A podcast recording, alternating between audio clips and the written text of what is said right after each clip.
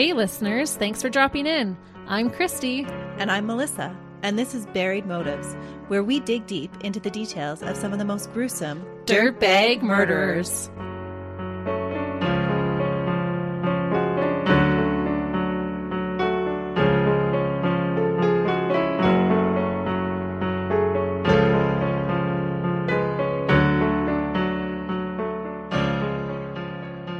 listeners. Welcome back to Buried Motives. We're glad you're joining us today.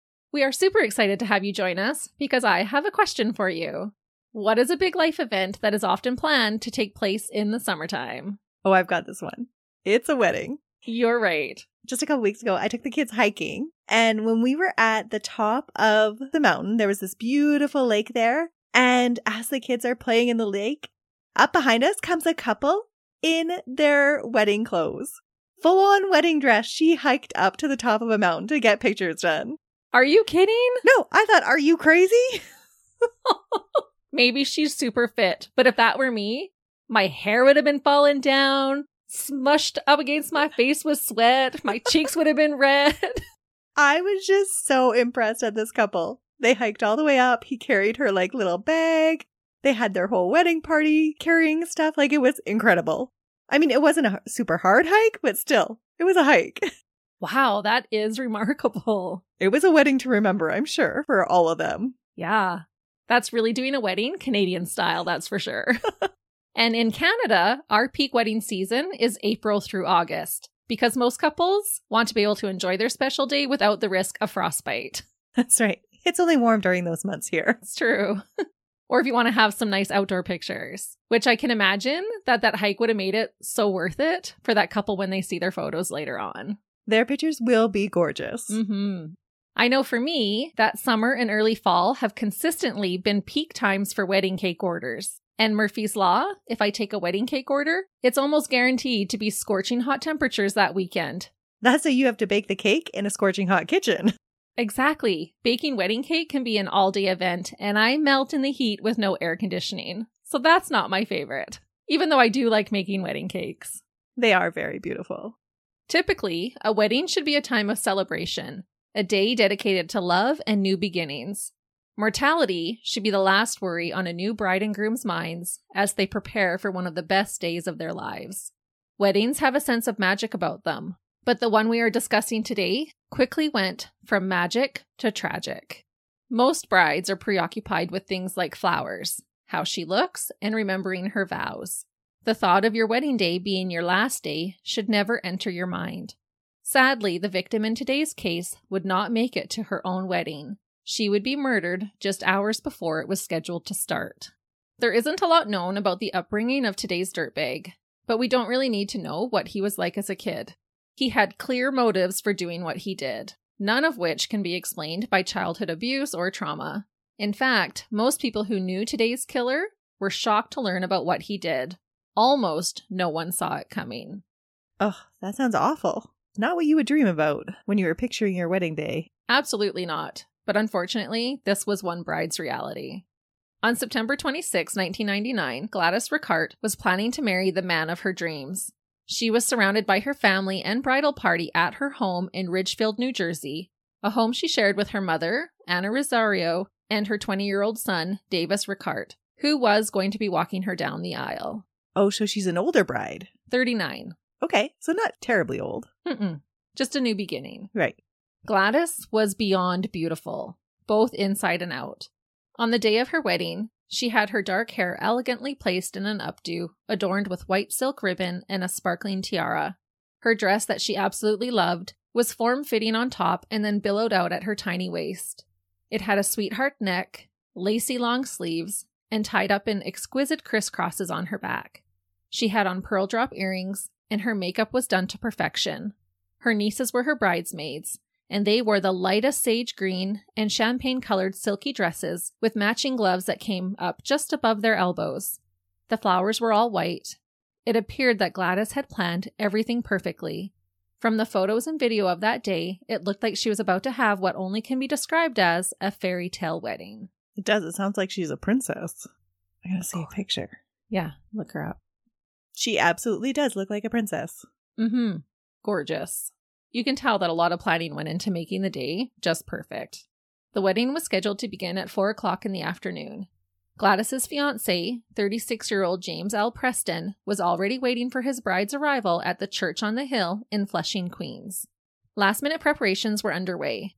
The bride was all ready and had spent some time taking pictures to remember her special day. Just before heading out to go to the church, Gladys wanted to have a special moment with each one of her nieces who were in her bridal party. She had each niece come up one at a time so she could kiss them, hand them their bouquets, and then take a photo together. Suddenly, a man appeared in the living room of her home and pulled out a 38 caliber Smith & Wesson revolver from his brown briefcase and fired two shots towards the radiant bride. Just out of the blue. Mm-hmm.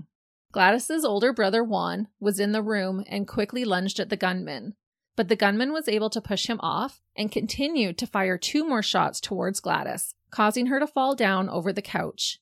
The shooter managed to get even closer to his target and shot her one last time, making it a total of five shots fired. That is a lot of rage. It was. And can you just imagine the scene? Against her white dress, all of the blood. It would have been shocking. Oh. Juan was able to tackle the perpetrator to the ground when he attempted to reload the gun. What? He wasn't done yet? No. This sick dirtbag was clearly not done yet and had intentions of doing even more damage. Like shooting her again or shooting more people? I think more people. Three of the shots fired did hit Gladys. The initial two shots were believed to have hit Gladys. One hit the top of her right arm, and the other one entered her back, I assume as she turned to run away. The final shot was fired from a much closer range and entered her head behind her right ear, killing her instantly. Ugh. The room was filled with her family and loved ones. Everyone ran for cover, but all would ultimately see the devastating aftermath of this brutal attack. Later, during the trial, the jury members would also see exactly what happened because the videographer who was hired to capture the entire day of the wedding got it all on tape. He didn't duck and cover? He did, but it took a while for him to realize what was happening. So you can see when she's getting those first couple of shots fired at her. Oh. I watched an edited version of this video and I honestly got goosebumps while watching it. You can see the happy expression on the bridesmaids' faces change to shock and horror. Gladys turns around and looks her killer in the eyes. She immediately turns to run for her life.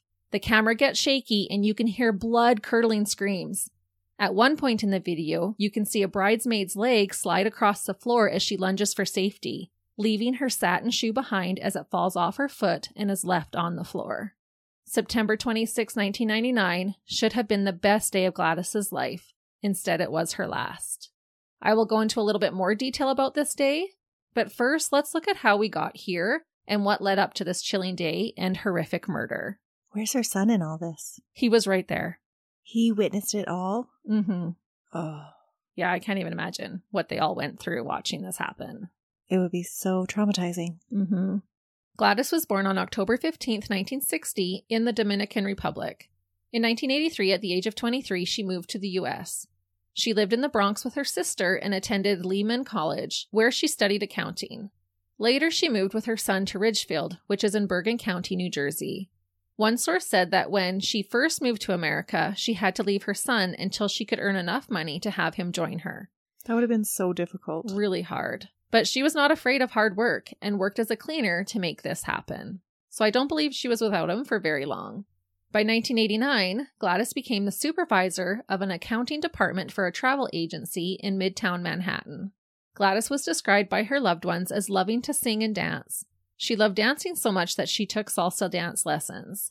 She was kind and vivacious and adored by those who knew her. She had grown up poor in the Dominican Republic, but people said that growing up that way just made her more determined to work hard for her accomplishments. She sounds incredible. She really was. She had her life together. One fateful day, Gladys met a man while on the New York subway who, unbeknownst to her, would ultimately end her life just years later. They met in 1992 when she was 32 and he was aged 40. This heinous man was named Agustin Garcia. He was also born in the Dominican Republic.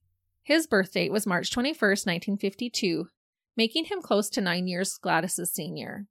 He too moved to the U.S., but had moved years prior to Gladys, when he was an impoverished teenager. As I mentioned, there is not a lot known about his childhood, but that information is really not needed. A clear enough picture is painted of him in his adulthood that will help give us clarity on why he turned out to be a dirtbag who was essentially a wolf in sheep's clothing. Agustin had black hair and brown eyes. He was 5 foot 9 and weighed 175 pounds. When friends and associates later found out what he did to Gladys, they were genuinely shocked because he was the poster boy for living the American dream. The name Agustin Garcia and the word success were once intertwined. He was a true rags to riches story. During his more than two decades in the United States, Agustin had become a prominent businessman and was living in North Bergen, a township in New Jersey.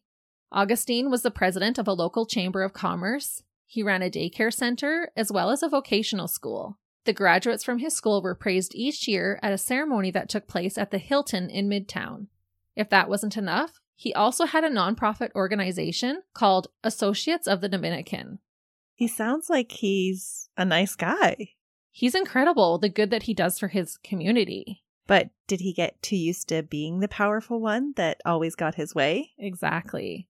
He dedicated much of his time to helping Dominican immigrants with immigration and legal processes, paying taxes, and booking airline tickets. He rubbed elbows with the elite and fit in with their community. He was friends with the mayor and multiple congressmen. In 1996, he was even the Grand Marshal of the Dominican Day Parade. He had become a leader among the Dominican community. They looked up to him, and he reveled in the praise and cheers. It was like he had become a celebrity of sorts. The Spanish press loved featuring him in their publications and did what they could to snap a shot of him. Oh, wow. He does sound like a celebrity. He does. He He was I want to see a picture of him. Yeah. he was very well admired. I was expecting something different. You were disappointed. yeah. But these are all like after he's been caught pictures. I guess he looked pretty slick back in his day. Okay. Not only did he play the part, but he looked like it too. It was said that Agustin was a sharp dresser. He was clean cut and wore perfectly tailored suits. He was well educated, well mannered, spoke well, and drove a shiny black Jeep Cherokee. Plus, he served and gave back to his community. People who met him were more often than not impressed. He seems like kind of the perfect guy. Right. As a single woman, you would think he's a catch. Mm-hmm. To top it off, he was a doting single father raising his two children, a daughter and a son. Women do this all the time, but as we know, our society looks at it differently when it's a man raising his kids alone. Both should be met with the same amount of admiration and compassion. I couldn't find too much information on the details about him getting custody of his children, but after learning about what he is like, I almost wonder if he used his connections and strong armed his ex wife out of seeing their children. And this is just totally my speculation, but what I think probably happened. Interesting. So he is all about the power then, you're thinking? I think so. Either way, I am sure he relished in the praise being a single father would have brought him. Because he's doing it all. He's on top, he's leading, he's rubbing elbows with the mayor and all the congressmen. He's being praised for being a single dad. He's successful in all his businesses. He's running this nonprofit. He's giving back. He's got a nice vehicle. He's dressed to the nines. He's all about his image. yeah, Okay. but he's giving back. Yeah. He looks like he's doing the right things with his power and with his newfound fortune. Exactly. No red flags at the beginning, not from the outside looking in. The president of the National Supermarket Association said, quote, When I first met Agustin, I thought, finally, we have a first class guy who can lead the Dominican community. He was smart, articulate, and full of great ideas. Understandably, Gladys fell for Agustin's charm, self confidence, and killer smile. He let her see what he wanted her to see. It would take some time before she would get a glimpse of his other side the side that was controlling, competitive, selfish, self centered, stubborn, and wanting all eyes on him. It is interesting, those characteristics that actually propel somebody forward to be successful can be so negative at the same time. It's really true. It can be multifaceted, isn't it? Mm-hmm. One thing Agustin could not handle was the appearance of failure in his life. Moises Perez said about Agustin, quote, When he shook your hand, he tried to squeeze it to the bone, letting you know he was powerful, that he was important, strong, and dominant. That is such a intimidation display. It really can be, But when I read that too, I don't know, I prefer a nice strong handshake compared to a limp one. But a firm handshake is very different than somebody like trying to squeeze your hand off just so they can see if they're going to get a reaction out of you. Yeah, needs to be firm but not bone crushing. Right. Moises Perez continued to say, quote, In retrospect, it was a reflection of low self-esteem, which I thought was really insightful. Mm-hmm. Perhaps because he had struggled so hard to get where he was in life, and because many people viewed him almost like a superhero, he could have felt this immense sense of pressure to keep up the facade. I can see that. It's a long way to fall when you're up top. And when you're feeling on top of the world, it feels like everyone else is trying to claw their way up there to topple you so that they can take your position. Exactly. Yeah, he would have felt like he had something to defend. Mm-hmm. Why couldn't he just been a good guy? Why can't this just be who he was? Well, he probably did start out as a good guy. He did. Genuinely did. In the beginning of their relationship, Gladys and Agustin were Twitter pated. They were both successful, but Agustin introduced Gladys to what would be viewed as high society. He loved to take her to events and showed her off like a prize, even referring to her as his wife when he would introduce her to others, although they were not ever married. She is beautiful. So I can see how that would stroke his ego. Oh, yeah, she would have been one of the most beautiful women in the room every single time. Mm-hmm. After a year of dating, the couple decided to take their relationship one step further. Gladys and her son Davis moved in with Agustin and his two children in their North Bergen home in 1993. This arrangement would only last about two years. It was said that Agustin and his kids treated Davis like an outsider. And so, although Gladys and Agustin stayed together, they felt it best if Gladys and Davis moved out. It was causing just too much contention. So, how is there ever going to be a future for that relationship then? Right. But living together was not working out. I find it interesting that they continued the relationship after finding that out. Maybe they were thinking Davis is getting close to adulthood. So maybe after Davis moves out and is out on his own, maybe then they were making plans. But even though when your kids leave your house, they're still part of your family and you still have to get along with everybody. Oh, for sure. Yeah, I was surprised too, because a lot of people would have just ended the relationship at that point. Yeah. For me, my kids would be a part of the relationship. A package deal. Mm-hmm. Not to shame Gladys, but she did stay with him. It would be hard to say no to him, though, at the same time. And by then, they've been together at least three years by now. Maybe they thought everybody would mature more with time. Right. Because even if you think of living with your siblings as a child as compared to getting together with them as an adult, it's a whole different situation. It is. In 1995, Gladys purchased a house in Ridgefield, New Jersey. I believe the same house that Agustin would later gun her down in. Eventually, Gladys began to see her long term boyfriend's true colors. He started to become controlling and possessive and had violent outbursts. Like temper tantrums? Exactly like temper tantrums. Gladys's sister, Norma Rosario, would later say that Gladys told her that after a fight, Agustin pulled a gun out and pointed it at her. Allegedly, he did this a total of three times. Gladys was quiet about the growing abuse, but was growing more fearful of him as the days passed. That's taking it to the next level. Oh, big time. And I think because she was so quiet about the abuse, I think there's a lot more that happened that nobody will ever know about. Because Right. it's hard to imagine that you just go from being so sweet and kind to all of a sudden pulling out a gun. That is interesting. I think there had to be some transition going on to get to that point. Right. Finally, after catching Agustin cheating on her for the final time in December of 1998, Gladys ended the relationship Wait, finally, like he did it more than once? more than once. That's awful. He's being super possessive of her, but then he's stepping out on her at the same time? Yeah, What a dirtbag. total dirtbag. He just felt so entitled to everything. Wow. Her knight in shining armor had definitely turned out to be a dirtbag. Agustin had cheated on her before, but this time it was even worse. Agustin told Gladys that he had to work late. So Gladys decided to surprise him by taking him dinner to his office. When she got there, she found him in the act with her best friend. No way. Uh huh.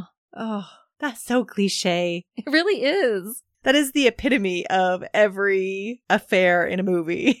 It's so true. And she's just being so kind, always working late. She's feeling sorry for him. I'll Yeah. go bring him dinner. And then to have it be the best friend. Both dirtbags. Yeah.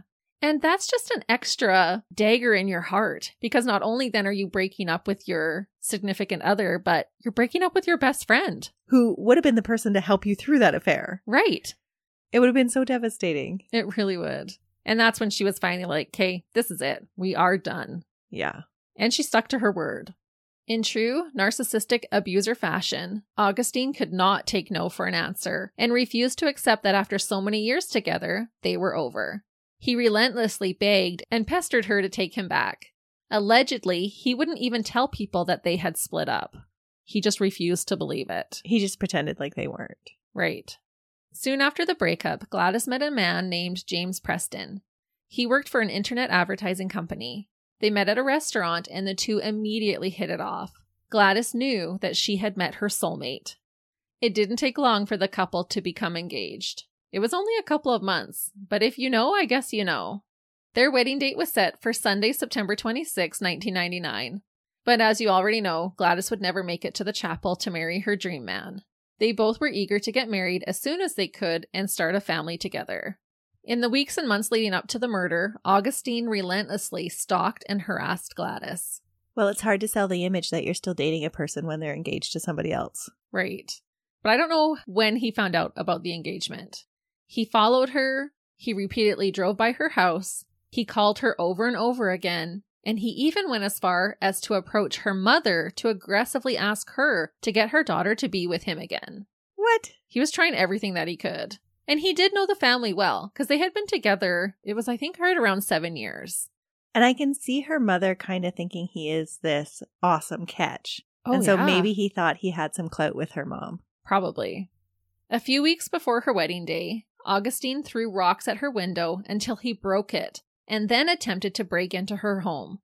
Well, that's just normal romantic movie gesture, isn't it? To throw rocks at somebody's bedroom window? But not to break the window and try to break into the house. This was apparently when he discovered James inside Gladys's home. Oh, so now the tables are reversed. She walked in on him at the office, and now he's getting the same treatment back.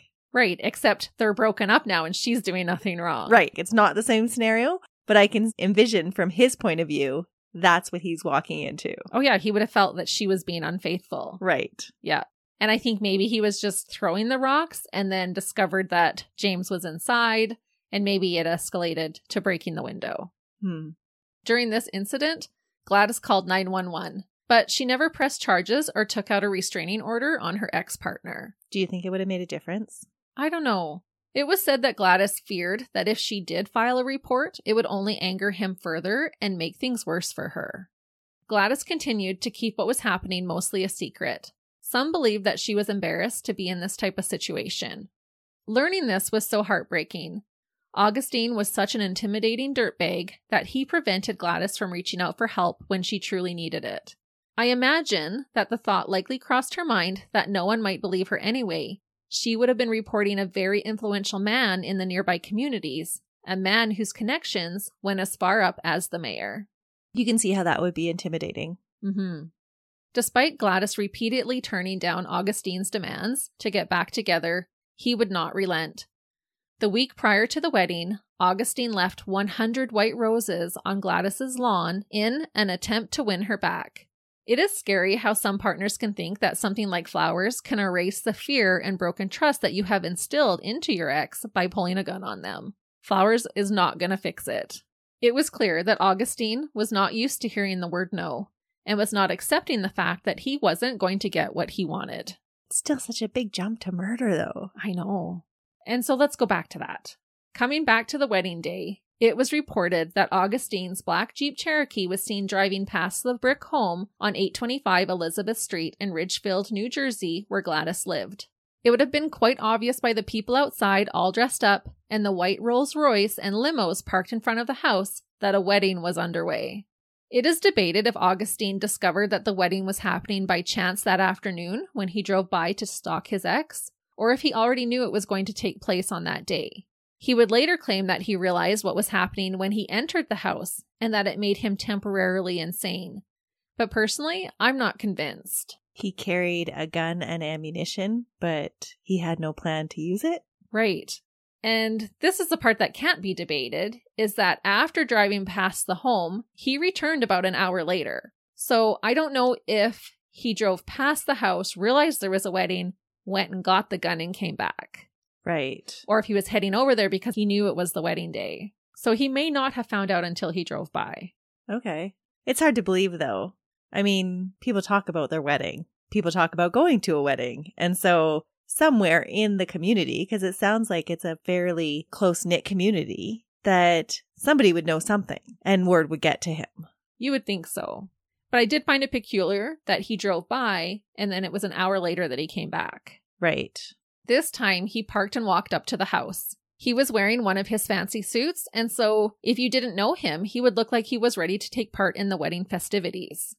Four men, including two of the groomsmen, were standing outside of the residence and were able to testify that they had seen Agustin drive by, then return and approach the house. And did they know who he was? Some of them did. Okay. And because some of them did, one of the men ran into the house to warn everyone inside that Agustin was there.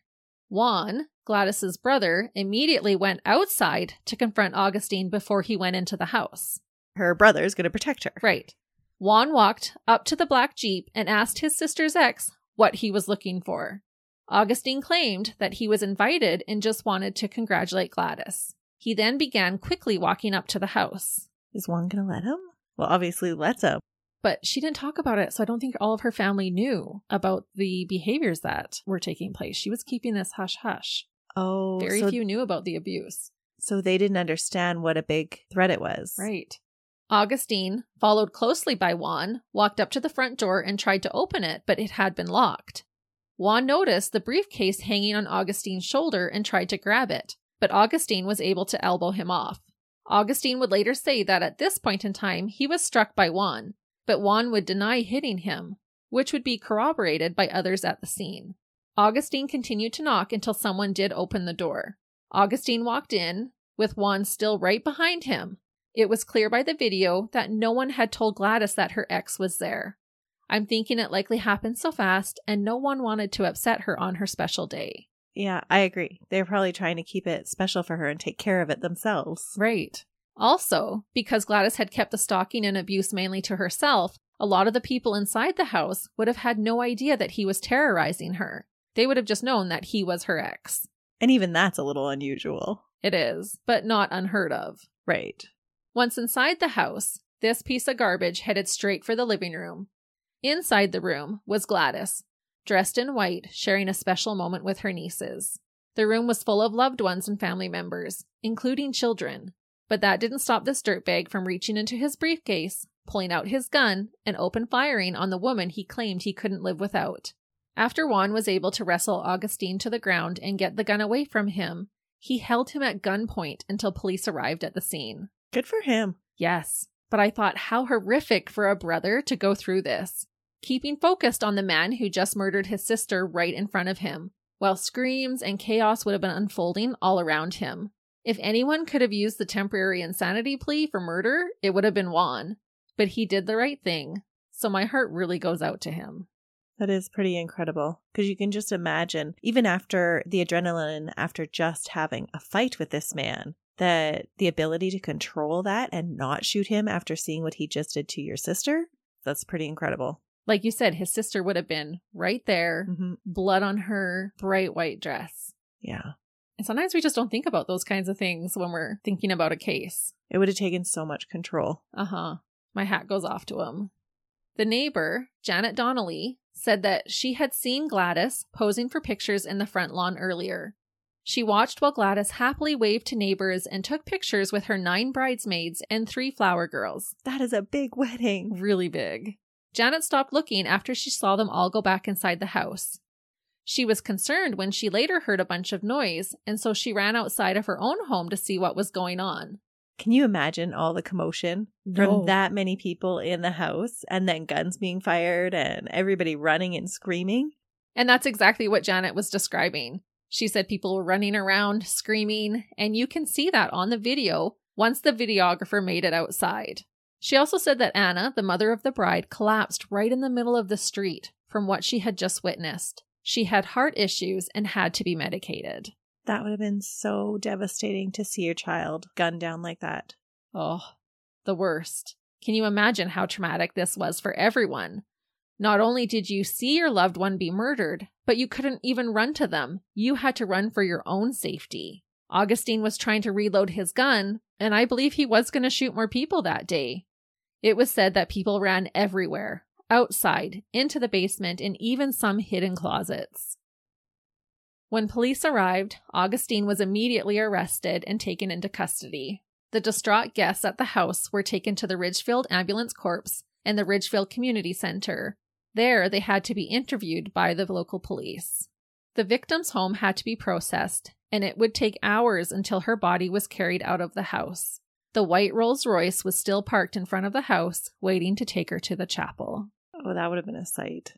News of Gladys's murder shocked everyone who heard it. Bail was set at $5 million and a murder trial was scheduled. What might have been more shocking is what some of Agustin's friends and associates said about his arrest. I'm not going to mention their names because who wants to be associated with this guy? One person said, quote, I'm shocked and very depressed. I believe everyone who knows him here feels that way. He's a decent, hardworking, honest man. Another said, quote, He is a hardworking, amicable guy with lots of energy. There was no indication he had any personal problems or that he would react violently like this. One of the councilmen who represented Washington Heights said, quote, Not only are we mourning the tragic death of this young woman, but all the good that Agustin Garcia ever did has been wiped out. It would feel that way. It would. Another political figure said, quote, The worst thing is that we just can't explain this. We thought he was such a strong character, that he had everything under control. I guess he had a side he didn't show the world. He was two faced. Yes. These statements are understandable, but this next statement makes me want to throw up in my mouth, which made me want to include their name, but I'm hoping that they were just in a state of shock when they said what they did. This person, in connection to his nonprofit, said, quote, I feel bad for this woman, but I am crying for Garcia. What? Yeah. I feel bad for this woman, but basically my heart is breaking for him. Because they lost their idol, maybe? Maybe, but you don't feel bad for the woman and cry over the murderer. Sorry, no. Return to sender. Right. Maybe he meant something more along the lines of the, what the other guy was saying, like, we're saddened and it seems to erase all the good he did. I don't know. It rubbed me the wrong way. It's not sitting with you right. No. I can see your point. Because the way that they said it was like, what happened to her was bad, but it's even worse for him. Yeah, Right? right. Yeah. Yeah. No, sorry. So were they referring to him being put in jail? It was when he got arrested. This was one of the statements that they made. Okay. Or for the loss of legacy. I don't know. It shouldn't have been either. Yeah. It's not both in this one. I didn't like that statement. Maybe I'm taking it out of context. it seems a little off. Yeah, I hope this person has reevaluated how they feel about it. Despite having many people in his corner who could not believe he could harm a fly, there were a very select few who felt something wasn't right with him. A prominent Dominican businessman told of when he was supposed to attend an awards ceremony to accept an award that when Agustin learned that this businessman could not attend the ceremony, he withdrew the award and told him that he no longer deserved it. What? So he just wouldn't give him the award? No. He's like, well, if you can't even make it to the ceremony, you don't deserve this award. I'm withdrawing it. Seems petty. Yeah. And like on your high horse. Yeah. President of the New York Federation of Taxi Drivers said, quote, I found him very impulsive and very strange. I thought of him as someone who wanted power, and if he didn't have it, it would aggravate and frustrate him tremendously. That seems like a really accurate statement. It really does. Others described him simply as the guy who didn't like to lose. And I think this was honestly why he killed Gladys.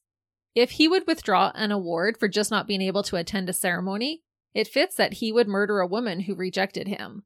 If they were breaking up, it would have needed to be his decision and on his terms. and it totally wasn't. Right. Gladys called all the shots in that breakup. Exactly. During the three week trial, 47 year old Agustin didn't deny shooting his ex girlfriend. He couldn't, it was on tape. However, he pled not guilty and claimed that he was acting in self defense and was experiencing temporary insanity. Self defense from who? Where was she packing her gun? It's bizarre what he says, and I'll tell you right away. His team argued that suddenly seeing his long term girlfriend about to marry someone else induced a temporary mental illness called acute adjustment disorder. They claimed that this disorder made it impossible for Agustin to control himself. His lawyers argued that Agustin had driven past the house that day and saw that there was some sort of celebration. They said that he assumed that Gladys was throwing a party for her mother, and his feelings were hurt that he wasn't invited, and so he drove back to confront her. His lawyer said, quote, he just happened to stop by her house and saw all the limos outside. He was shocked. And I thought, how many people throw parties and rent luxury vehicles to sit out front? Again, I'm not buying it. Yeah, that seems like a interesting story. The defense then put forth the idea that once inside the home that their client was attacked by the victim's brother and adult son, and so he shot out of self-defense. Right at Gladys. Right.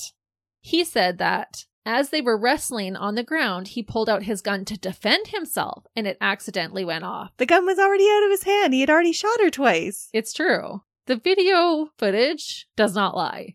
He said Juan yelled at him three times that he had killed his sister, and he replied to Juan that he wanted to kill himself. It clearly was not self defense. Yeah. You can see in the video, he walks in, you can see his hand raise up with the gun in the corner of the frame, he starts shooting, and that's when Juan tackles him. And at any point, did he turn the gun on himself at all? No, of course not. He was just trying to reload to shoot more. Had he ever expressed any suicidal thoughts? No. Oh. It wasn't even self defense. Because in fact, after Juan tackled him, he rolls Juan off of him, fires two more shots, and then gets closer and kills her. That's not self defense. No. Fernando Oliver, the defense lawyer, said that shots were discharged and Mrs. Ricart was mortally wounded. He continued to say, quote, I don't know how they were discharged, but when the facts come out, we will see who the real victim is. What?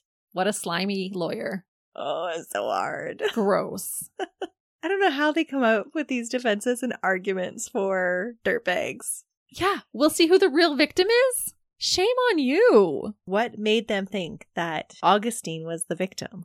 Oh, because Juan and Davis apparently attacked him and he was just pulling out his gun to defend himself, and Gladys accidentally got shot. So it was actually Juan and Davis's fault. But that's a blatant lie because the video shows something completely different. So how are they even going to think that's going to fly as a defense? Oh, they try to say that the video was edited and okay. Yeah. He is a crybaby about everything. Okay. Does he go through lots of appeals then? So many. Because he's got the money and he's a crybaby. Yeah, so many. I found more appeal documents than I did original court documents. Way more. He has little temper tantrums all the time. The prosecution painted a different picture of a man storming into a home and open firing into a room full of adults and children. They said, quote, this was a person who was out to kill the victim. And I agree. Well, that's what it sounds like you've described on the videotape. Yeah. Being the low life that he is, Agustin also used his defense team and the media to try and tarnish the reputation of the woman that he had just gunned down in cold blood. Oh, that always rubs me the wrong way. It really does. Present your defense, but you don't have to drag the victim through the dirt. Yeah. And he had an advantage over her that way because he was the media's little sweetheart. Right. He claimed that they were still carrying on a relationship.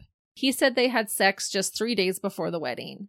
He also told everyone that he and Gladys were together and had gone shopping in the early morning hours on her wedding day. What? Now, video surveillance did prove that they were seen walking into and out of a store together. Huh? The video was played in court. It shows the two of them entering a 24-hour Pathmark supermarket in North Bergen at 1:20 a.m. In Aug- the morning. Yes. Agustin had his arm around Gladys. It was argued in the video that Gladys certainly looked distressed and uncomfortable in the video. No one believed the claim of an affair. Gladys was head over heels in love with her fiance James. Josephine Fernando, Gladys's maid of honor, testified that she stayed the night before the wedding at Gladys's house, and that Gladys did go to the store around midnight or so to purchase a few last minute things. Could it have been that he was stalking her and followed her to the store and then used intimidation to make her shop with him? She was terrified of him. She had expressed to Josephine that she didn't want her ex to even know about the wedding. That's interesting. Mm-hmm. So, how does he claim then he just found out about it if he saw her the night before? Right. And it wasn't even a planned thing for her to go to the store. Like, oh, I have to go out at midnight. It was, I believe some family had come in from the Dominican Republic. They needed something. And she's like, oh, I'll run to the store for you and get what you need. Like, maybe they forgot a toothbrush. I'm not sure what it was. but Right. She was like, no, no, you stay. I'll run out and get it for you. Being the sweetheart that she is. Exactly. And I think he was stalking her because this is what he was doing relentlessly. I think he followed her to the store and then was using his intimidation to walk around and shop with her because people said when they watched the video, it was clear she did not want him near her. Oh, I can just envision his little creepy ways of like, hey, fancy meeting you here, throwing his arm around her and holding her there so she can't get out of his embrace. Right. Ugh. And he had already pulled a gun on her multiple times and she was afraid of him. She did not want to upset him. So she Mhm. just kind of went along with it. Interesting. And then it was really a dirtbag thing of him to try and use that to prove that they were having an affair. To come up with that idea. Yeah, Was there any other evidence that they were having an affair? none. Yeah. And I do not believe for one moment that they were. This point was emphasized throughout the trial by the prosecution how Gladys was fearful of Agustin finding out about her wedding. And I wonder if that is why her and James had such a short engagement. Right. Davis, Gladys's son, testified that no one had pushed, struck, held, or assaulted Agustin in any way to make him believe that he had to act out in self defense. One member of the wedding party said that there was pushing and shoving, but nobody had struck anyone. It's probably more chest bumping. Yeah. Gladys's family felt outraged by Agustin's claims and how the media reports were running with it, tarnishing her character. That would be so hard for the family. Yeah. Not only are you dealing with grief, but then to have so much anger against the media channels because then they're degrading their loved one. Yeah. That would just be salt in their wound, really. It really would be. Gladys's second cousin, Denise Martinez, spoke to the press. It was too painful for the would be groom, James Preston, and Gladys's mother, Anna Rosario, to speak about it. James could not bring himself to talk about it at all, but stood with the family. Talking about the press and the trial, Denise said, quote, We need to tell them the truth. They want to dishonor her in order to defend this scoundrel. While Denise was speaking, Gladys's sister, who was visibly distraught, said to her cousin, quote, Tell them! Tell them! He threatened her with a gun three times. He went to her house and he broke her window. Tell them! She spoke to him out of fear. She was scared of him. About the defense using self defense as their claim of innocence, Norma Rosario, Gladys's sister, said about Agustin, quote, He didn't say a word. He just walked in and started shooting. If we didn't fight him, he would have killed the whole family. One bullet even passed by one of my daughters. She also stated about Gladys's and Agustin's relationship, quote, I told her to leave him. He tricked me. We treated him like family. Then we found out that he was a devil dressed up like a gentleman. And I thought that is the perfect way to describe Agustin. So I think that's what I'm going to name this episode. That makes sense. Yeah, a devil dressed up like a gentleman. The only previous dirt that was brought up about Agustin was that in the April prior to the murder, Agustin's nonprofit was criticized in an audit by the New York City comptroller. It was said that $2,500 was unaccounted for and that Agustin had received $11,400 in federal money for work that he could not prove he had performed. He was also criticized for hiring six relatives out of his staff of 26. That always happens. Yeah. But other than that, no prior arrests or criminal record at all for him. But those all happened at the time of the murder. The April before. So, So he could have been a little bit more under stress and not handling things well. Maybe. No excuse, but No, not at all. but you can see how those failures or that investigation tarnishing his name and his image would then lead into him being even more protective of his image. Right. And I think he viewed Gladys as a prize that Mhm. belonged to him. Yeah. And he wasn't about to lose it. In the end, Agustin Garcia was found guilty of murder, as well as unlawful possession of a weapon used for an unlawful purpose. He had also been charged with child endangerment since he opened fired in a room with children. A young flower girl had to be picked up and whisked out of the home to protect her from flying bullets. She was taken to a neighbor's house for safekeeping. Before his sentencing, Agustin gave a five minute speech directed to Gladys's family and friends. He expressed love for them and regret for what he did, saying, quote, I pray to God every day to take my life because it'll make you happy. I hope that God will come to heal you and help you. I love you, and the fact that I took Gladys's life when in fact I would trade my life 1,000 times over hers. He then started quoting Bible verses, saying that he was enjoying helping young people in prison and was looking forward to when God would dry their tears and heal them. Sounds like a good PR stunt. Yeah, barf. His lawyers said that he acted in a jealous rage and asked for leniency with the sentencing. His lawyer, Fernando Oliver, said that the shooting was a five second lapse in a lifetime of otherwise good judgment. He said, quote, This is somebody who played by the rules, and that he prayed it would count for something. But it sounds like there are people in his past that very clearly state he didn't play by the rules. Right. Lethe Liriano, one of Gladys's nieces and bridesmaids, was allowed to address Agustin before his sentencing was ordered. She said, quote, When you walked in that day, you almost shot me. She spoke about the mental and emotional toll his actions took on Gladys's family.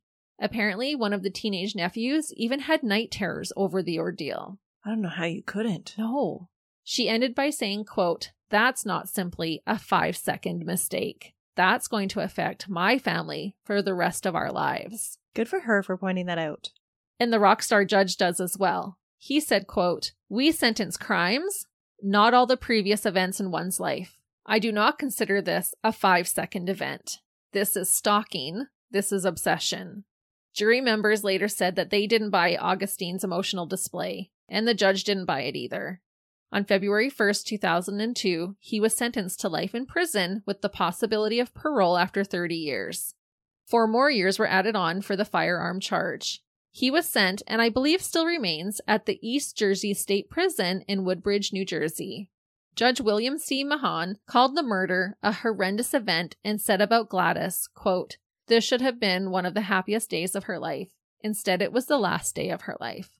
The prosecutor stated he was particularly satisfied with the ruling because of how the defense tried to blame the victim. A few very quick updates before I end. I read an article in the LA Times that stated the family later sued Agustin and was awarded four and a quarter million for their suffering. Oh, wow. But really, he was quite wealthy. Yeah, I'm not sure how much he actually had of that to pay, but I believe they would have got some because he was pretty successful in life that way. All of his appeals would have eaten up a large chunk of his money, though, too. Maybe. I couldn't find anything that said what the actual payout was. Mm. A wake to celebrate Gladys's life took place in Upper Manhattan, but her body was flown back to the Dominican Republic and was buried there. She was laid to rest in her wedding dress and veil because she had made such a big deal about how much she loved her wedding dress. It was just so special to her. Yeah. That's chilling. It is. She was 39 years old. The oh so sorry dirtbag, Agustin, has filed more appeals than I could count and has tried to bring civil suits against the prison and its staff. You seem real sorry there, mister. I decided to not even give him the satisfaction of bringing up his lengthy concerns and pretend injustices. To commemorate Gladys Ricart's life, an annual event was created in her honor, and I thought this was really cool. It is called the Gladys Ricart and Victims of Domestic Violence Memorial Walk.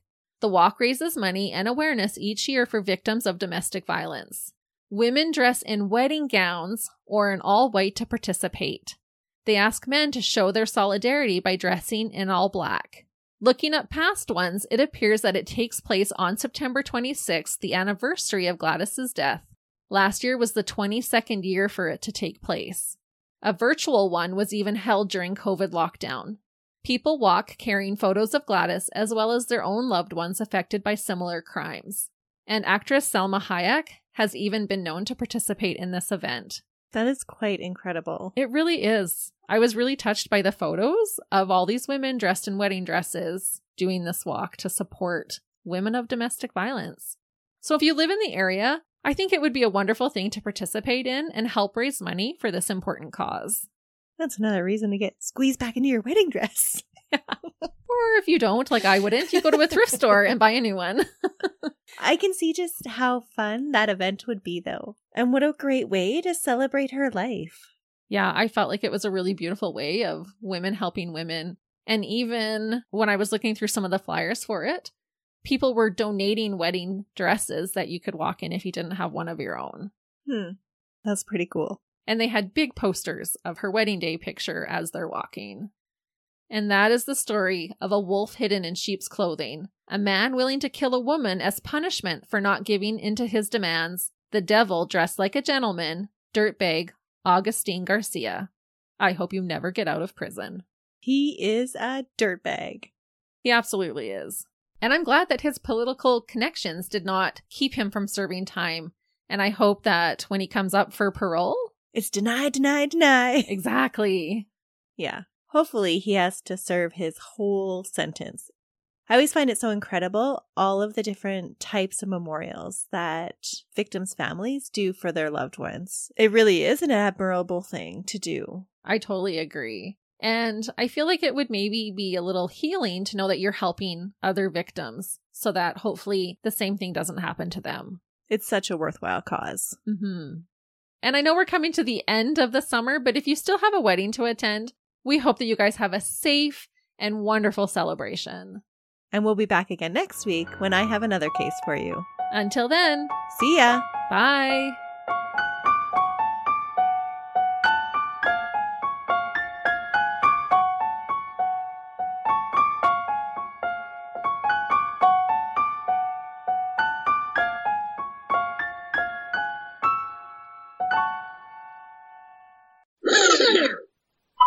Hey everyone, I'm gonna do some clicking.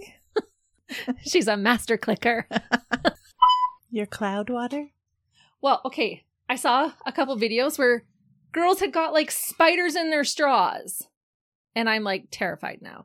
So I bought two little covers. Cause like when we went to my parents, I would like, I, we were out painting and I wanted to take my cup and I was like, but if I leave it outside, their house is really spidery. like I'm gonna suck up a spider. So I got a, a cloud and a rainbow. and they both have a little face on them. And you can make fun of me all you want, but I don't care. Okay, Christy. I am a big scaredy cat. We did have a conversation though at baseball the other day whether if you heard a noise, were you somebody that investigated or were you somebody that stayed in bed under the covers? I was definitely in the majority. Of hiding in the covers? Yes. Oh, I could never. then you're just a sitting duck. Okay, if I was living at your house and I heard a noise in my backyard and all that field, I wouldn't be like, hello? Who's out there? Yes, you would. Oh man. We got off topic here. Oh, I'm going to be the one safe in my bed with my gun release headboard going.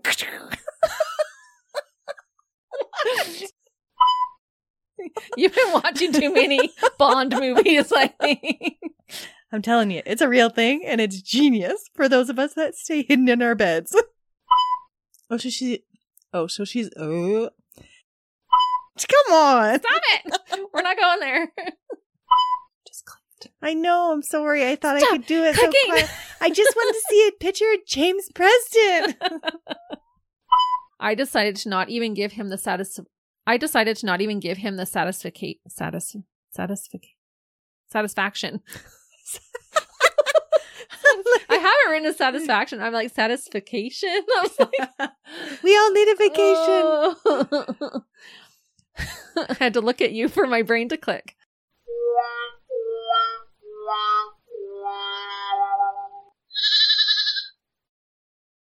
Hey, we're live, pal, and we'd love for you to come check out our podcast, Tales from the Estate. Each week, we talk about our top five favorite somethings. My beautiful wife, Caitlin, likes to share all sorts of random facts. Yeah. Did you know that cows have accents?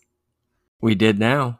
But we also review all sorts of snacks and other great things. And so, if you love everything random, I think you'd enjoy Tales from the Estate. So, come check us out. Yeah. Okay, thanks. Bye.